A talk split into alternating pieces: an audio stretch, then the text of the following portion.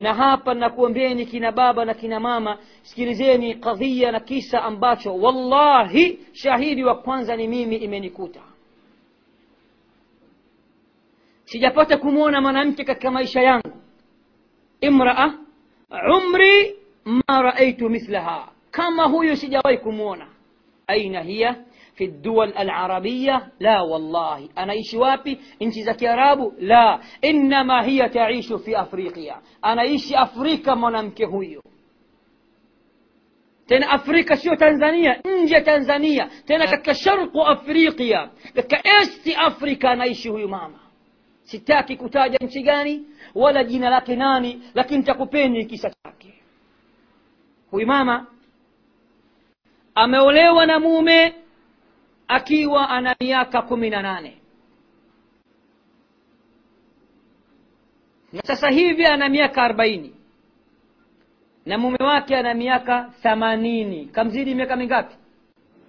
Miaka arobaini nzima. Ni kisa haqiqiya ni cha kweli kabisa. Mimi amekuja kwangu ametumwa na mme wake. Huyu mwanamke anasema tokea amemuoa yeye ni mke wa pili. Mume ana mke mwingine. Yule mke wa kwanza ana miaka sabini na tano. Mume ana miaka themanini. Huyu bi mdogo ndo kwanza ana miaka arobaini sasa hivi. Tokea akamuoa anasema wallahi hajalala kwake hata siku moja. Siku zote analala kwa bi mkubwa amekuja na dada yake ofisini kwangu katoka huko katika nchi yake. Na anasema nimekuja nimetumwa na mme wangu kwako. Nikuulize maswali haya. Nimesoma maswali nikamwambia nipe muda umefikia hotel nisubiri siku moja mbili nitafanya bahth nitakuja kwa kujibu vilivyo kwa sababu kadhia ni nzito. Anasema shekh wallahi miaka yote arbaini ana arusa fi hadhihi sanawat killaha دائما ميمي نمبكا ما بيكو دائما ميمي نمبكا ما حنا دائما ميمي موانجا دائما ميمي ننوكيا نسمع الآن حيجي زوجي تسايبة تقوجي الآن حيدخل تسايبة تنجي ملانغوني والله أنا سيما بابي نأكيد أنا سيما والله سكومبوكي كما مشايكو كاسان زيما كوان إنشا كاليا سانا كاليا سانا ameinama. طبعا amefunika uso na ndugu yake akanaambia samahani amenituma yeye nikueleze a to z. Mtajua mwishoni ikoje maana asije mtu akaja kadhani sasa mbona shekh amsifu huyu wakati kaja kutoa siri ya mume wake? Sio eh? utajua mume kamtuma aje anaambie mambo yote yanatokea baina yao ili tujue tutahukumu vipi au dini na hukumu vipi. Asema shekh amenizalisha watoto saba na wallahi taban huko anaona aibu anasema wallahi watoto wote wamekuja kwa bahati tu zawadi kutoka kwa allah anasema daima nywele zangu zina nini ile yasmini ile yasmin masha allah urud kila siku anatafuta ua maalum ya kuweka kwenye kichwa kichwa chake. Mpaka dada zake mpaka dada zake wawili anakaa nao wanamwambia yahi huyu haji we muda wote uko hivi. Asema wallahi hata kama haji mi nitafanya subira na niko radhi na mume wangu. Wallahi nafanya hivi. Akija ghafla nikute niko smart na asipokuja watu wasije wakajua kwamba mume wangu halali kabisa kwangu. Nikijiachia watu watajua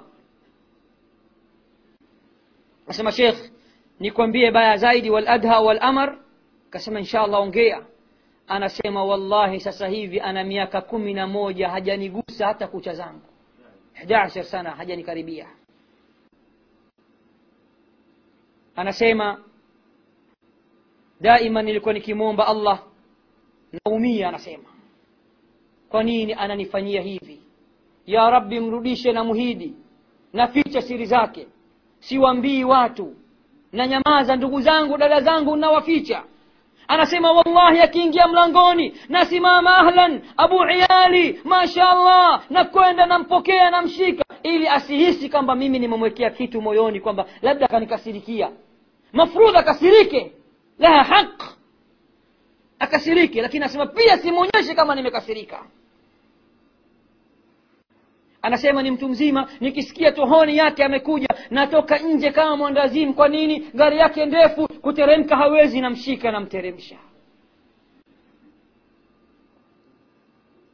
anasema kabla ya arafa zile siku zote za arafa zile sema nilifunga nilimwomba allah nimesoma quran.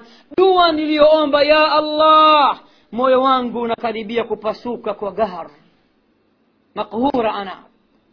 Na kuomba ya rab hii adhabu naipata katika moyo wangu. Mwonjeshe na yeye kidogo. Mwonyeshe kama kanidhulumu arbain sana. Mwonyeshe ya rab mimi siwezi kuthubutu kumwambia mme wangu umenidhulumu japo kamdhulumu kweli. Anasema siku ya id mwanaume kapata ghafla maradhi ya moyo. Pelekwa hospitali hamna moyo wala babake moyo.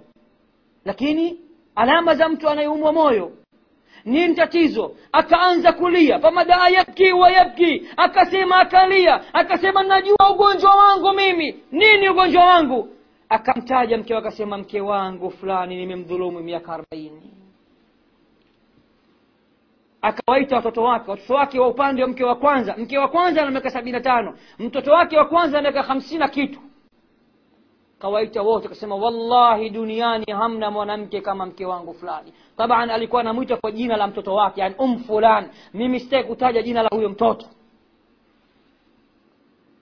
dhalamtaha anasema miaka arobaini wallahi ana- analia mzee anajua anakufa wallahi mnaamini anasema sijawahi kulala kwake siku moja yani usiku mmoja tu 12 saa lel wahid sijawahi kulala katika maisha yangu wahiya sabira na mutmainna radhiya mardhiya hajawahi kuniambia nta dhalim hajawahi kuniambia ittaqillah daima nakuja namkuta nanukia tu kajipamba tu iko kadha maneno mazuri. Mme wangu mbona sauti yako naisio nzuri? Unaumwa? Nije nije nikuone. Asema la usije niko kwa mwenzako.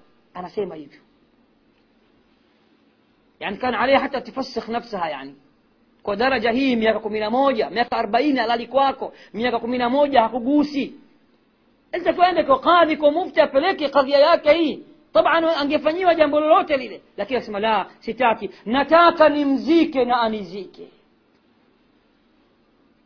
mume sasa akaanza kulia anasema nataka uniuzie dhulma yako nimekudhulumu miaka mingi anawadithia watoto wake upande wa mwanamke wa kwanza na hawa anasema mwanangu niweni radhi nitakwambieni nataka hii katika moyo wangu itoke huu moto utoke hauwezi kutoka mpaka mama yenu anisamehe.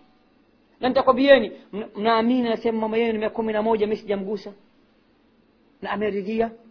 Kama kachanganyikiwa anatoa siri hata hadi kwa watoto. Akamwita analia anamwambia nimekudhulumu sana. Nimekufanyia mengi.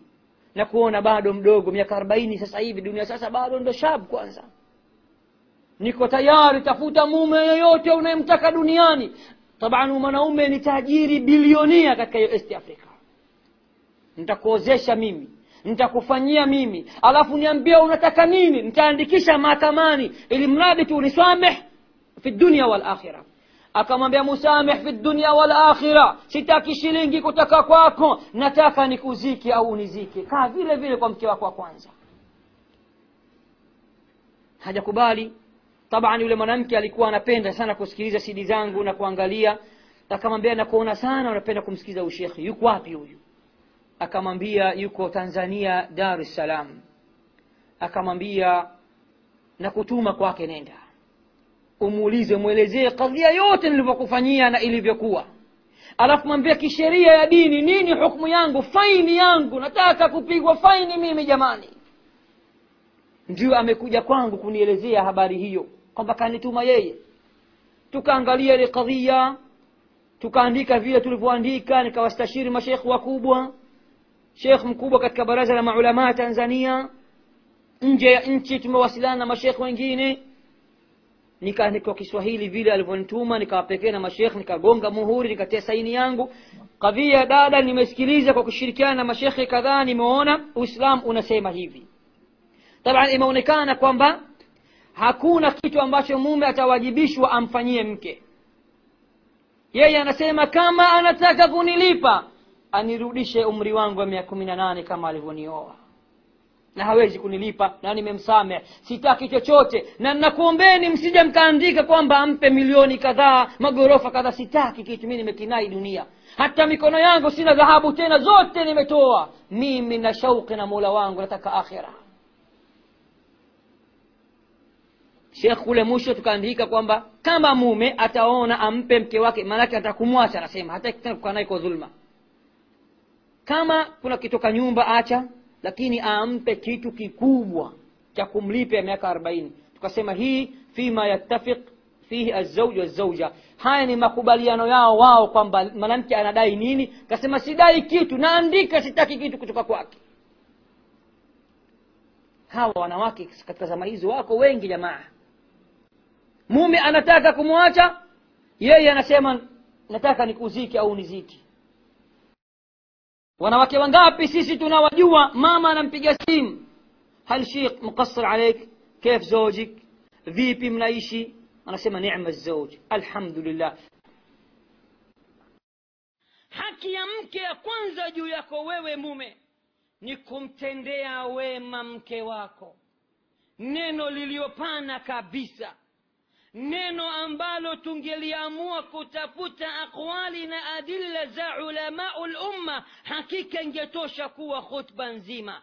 Lakini tathmini inaonyesha asilimia kubwa ya wanaume hatutendi mema kwa wake zetu. Lugha zimebadilika zimekuwa chafu. Maneno yamekuwa makali. Tena wanawake wanajiuliza afadhali katika kipindi cha uchumba akiniletea zawadi mbalimbali. Vocha alikuwa akinirushia. Maneno matamu alikuwa akinipa. Asubuhi nikiamka lazima anipe habari za asubuhi. Usiku kabla sijalala lazima aniambie usiku mwema. Lakini nimeingia ndani ya ndoa anaweza akasafiri wiki nzima asinitafute kwa simu. Hakika mashtaka ya kina mama yamekuwa mengi kabisa dhidi zetu sisi wanaume